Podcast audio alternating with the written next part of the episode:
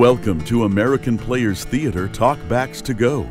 I'm Buzz Kemper, and I invite you to take a walk up the hill with Orange Schroeder and me as Orange talks with director Eric Tucker and actor Christina Panfilio about APT's 2017 production of Pericles, Prince of Tyre by William Shakespeare.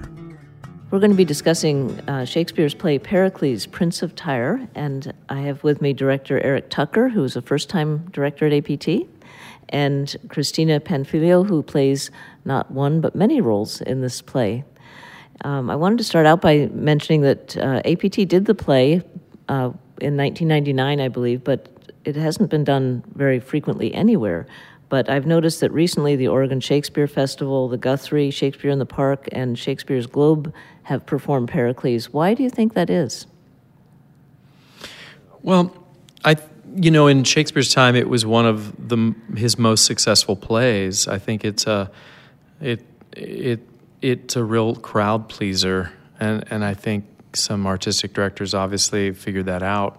Um, uh, I think even many mediocre productions end up doing really well with an audience because it's kind of a great adventure story. Um, and I think it's a bit of a, a, hidden gem. People don't know this play as well as they know others. And, and also, I think places like OSF, you know, these Shakespeare companies, they have to sort of revolve through the canon. And it was its time, I think, in some of those places. The OSF version went to the Guthrie, that was the same production, and then it went to the Folger. And I think it did really well because it was a really beautiful production. I didn't get to see it, but I think it's just a really it's actually a really good play. It's solid, don't you think? I totally agree. And I think it doesn't hurt that it requires a certain level of invention. Mm. Uh, it's big and it it's big. And now a lot of theaters have a lot of newer resources in terms of storytelling, um, either more costume stuff available or um, projections or mm-hmm. set pieces, or we can sort of be more inventive in terms of the way we tell a story. So I think there's something appealing about yeah. that as well. And it sounds like inventive storytelling is, is part of bringing this play to life. Can you talk a little bit about the sets and costumes? Yeah, I think one of the ways in which we're sort of tapping into our inventiveness is that it's a reduced cast. In other words, there aren't enough actors to cover every role. So you have nine actors who have to play several roles and be lots of things. And um, in our production, they also sort of serve to help move the story along with the costumes and set pieces and things like that. So at times, I think it it might look. I'm just guessing because we're only in the first week of rehearsal. so uh, this is what I have planned, but it doesn't always happen that way. But it'll have at some points a backstage feel the way we're putting the play on so that you see the mechanics of how we're telling the story or i guess in other words we're not going to try to hide the fact that we're a bunch of storytellers or an ensemble coming together and telling the story. Um, and, you know, when you were saying it's big, I mean, it is, it's epic. It goes to a lot of places. There are a bunch of different countries, worlds, you know, places. So we've tried to design it so that those, each of those is really starkly different from the other so that it might feel like you've actually walked into a completely different play um, or onto the set of another play when when when the world changes. Um, I don't know if we'll achieve that. That's what we have set out to do, but it might be more subtle than that.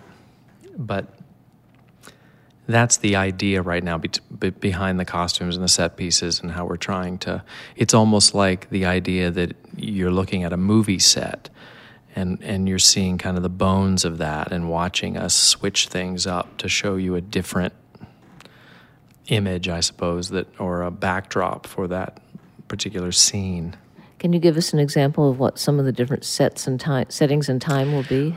Well, for example, um, Pericles Court, of, which is Tyre, uh, we decided because that's sort of our home base. We decided to make that very much an Elizabethan court. Um, and then later, when he goes to Tarsus, Tarsus, when he first arrives, is a country that's um, going through a, a, famine. A lot of their people are dying. They've lost all of their. They used to be a very wealthy country, and they've lost everything. So we decided to to make that Dust Bowl America. Um, so you can see already we're not we're not concerned with time. We're we're trying to show that the uh, we're we're pulling whatever we feel we need to tell the story best, wherever that is and whatever time that's from. Not we're not I don't think trying to tell the story that Pericles is a time traveler as much as we're just saying the the story's timeless and trying to help the audience key in as fast as they can to each one of these places. And Christina, you play obviously different roles in different times and different places. What's that like for you as an actor? Uh, I'm actually sort of focused on one character um, that shows up a little bit later. So I, I'm, I don't have quite the load that some of the other actors have. Um, we're all currently, and I mean, who knows what we'll come up with on the day, but. Yeah currently we're we're all sharing the Gower, um, the sort of Gower line. Um, but I have played bunch a bunch of characters um, at the same time before, and I'm watching other people work their way through it, and it is a huge challenge, but also a huge gift. Um, you're sort of required to make everything really clear. There's no space for, I would say that about this whole production. There's really no space for gray area. You know, you have to make really clear, strong choices, or the audience will get confused um, and you won't tell an effective story. So it's kind of a gift to have to say, well, these two people are, they can't be the same. So how are they different? And mm-hmm. how do we tell that story? And how does this character serve this world and how does this other character serve this other world and um, you know how do we it's just all good storytelling uh, it's a great challenge but it's also kind Is, of a trick does costume mm. help with those transitions i mean when when someone goes from one time period to another there'll be there'll be a different character and also a different costume yeah the design is completely each each place that pericles travels through is is a completely different time and place, really. I mean, yeah, I think say... why I said it might end up being sort of subtle in some ways is because for when I gave that example earlier of, of us going to Dust Bowl America, not the entire ensemble won't suddenly change costumes. So what it is is a lot of times with this kind of a production, what you'll see is that the costume designer gives all of the actors a base costume that they then that's very sort of neutral. Everybody kind of looks like they're in the same place. And then they'll add and take away things funny hats and glasses and skirts and jackets and whatever to accent wh- whatever you need right? We decided not to do that. We wanted everybody on purpose to sort of look like they came off of a different movie set or something. You know when you see the back of a movie set and you see like a bunch of you know, knights walking through it, you know, that looked like they came from a medieval set, and then some showgirls that looked like they walked off out of Vegas or something. That was the idea, so that there are a couple people who are whose base costume is very particularly that wor- each one of these worlds. So there might be two actors that are that look like they are, they're right out of Dust Bowl that era of America. Um, and so when we focus on that part of the story, they're the focus, and everybody else is sort of like the stage hand helping make that world come into focus. And then we, when we move to uh, the Elizabethan court, then there are a couple other actors who kind of look like they're that's their set. Do you know what I mean? And we kind of keep focusing on. So, but but but most certainly, however you do it, I mean, costumes are obviously a, a really effective way of giving the audience what they need, you know.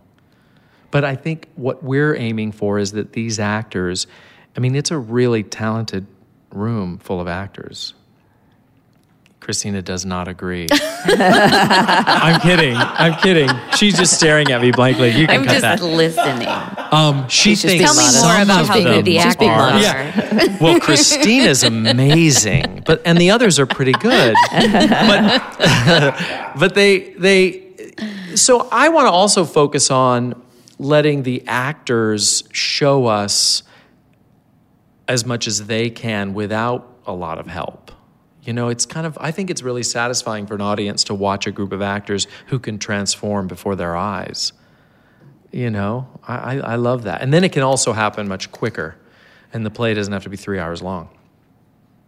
I would also say it's I just it's such a special and unusual story that you don't get to see a lot that people are Yeah. not very familiar with. And we're building this thing as an ensemble. And I'm not talking about the actors. The we're I'm, it is a room full of tenacious hungry smart fun artists um, everyone in the room. And i mean everyone is excited to contribute in terms of design and uh, storytelling and that's a really cool way to build a play i gotta say Yeah. I know that it's been uh, said that there's some question as to whether Shakespeare wrote the entire play, and also um, the unusual use of John Gower to introduce each act with a prologue is not something that Shakespeare often does. Do you want to speak to either of those? Well, you know, the the the question of authorship, of course, is can be a hot topic, right? Um, I mean, I think that with this play in particular, it's not a far stretch. It's not a stretch at all to imagine that Shakespeare would have um, like eh, collaborated with other writers on on a on a play. They writers in his era did that all the time. What's a little remarkable is that Wilkins, who who they think wrote this with him, uh, wasn't didn't have a, a lot of work under his belt when he was collaborating with Shakespeare, and didn't have a. He was younger. Um, he probably came to Shakespeare with this idea. What's interesting about it is there are a lot of parallels to Comedy of Errors and and, uh, and obviously the, then the plays he wrote after Pericles, but so clearly, Shakespeare had a hand in this play. You see it, especially in the second half. I mean, there's some absolutely beautiful, beautiful text. Um, but I think it's pretty plain to see that it's not all his. The Gower stuff is is strikingly not like Shakespeare. It's a little, it's kind of simple, a little clumsy at times, but it's definitely a Shakespeare play. And so if someone, if he collaborated with someone, yes, he probably did. And um, thank goodness he did, or it wouldn't, we wouldn't, it wouldn't be as good of a play. Yeah.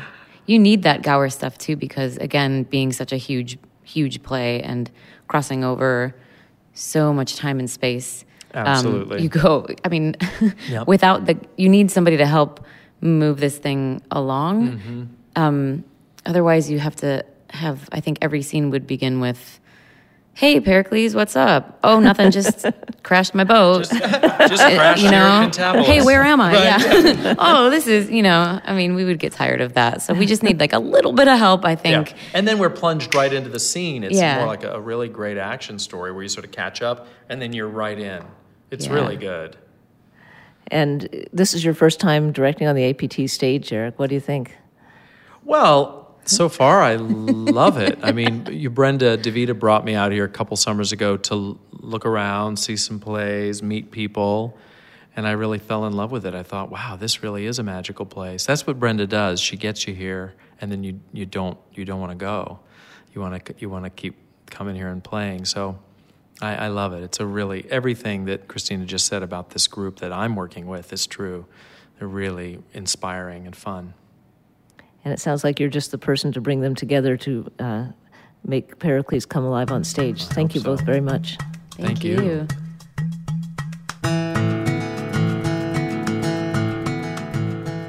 Talkbacks to Go is a production of Orange Tree Imports and Audio for the Arts. Our theme music is Er by Steve Tibbetts, and it appears here by permission of the artist, courtesy of ECM Records. Please find us on iTunes and YouTube under APT Talkbacks to Go. With Orange Schroeder, I'm Buzz Kemper.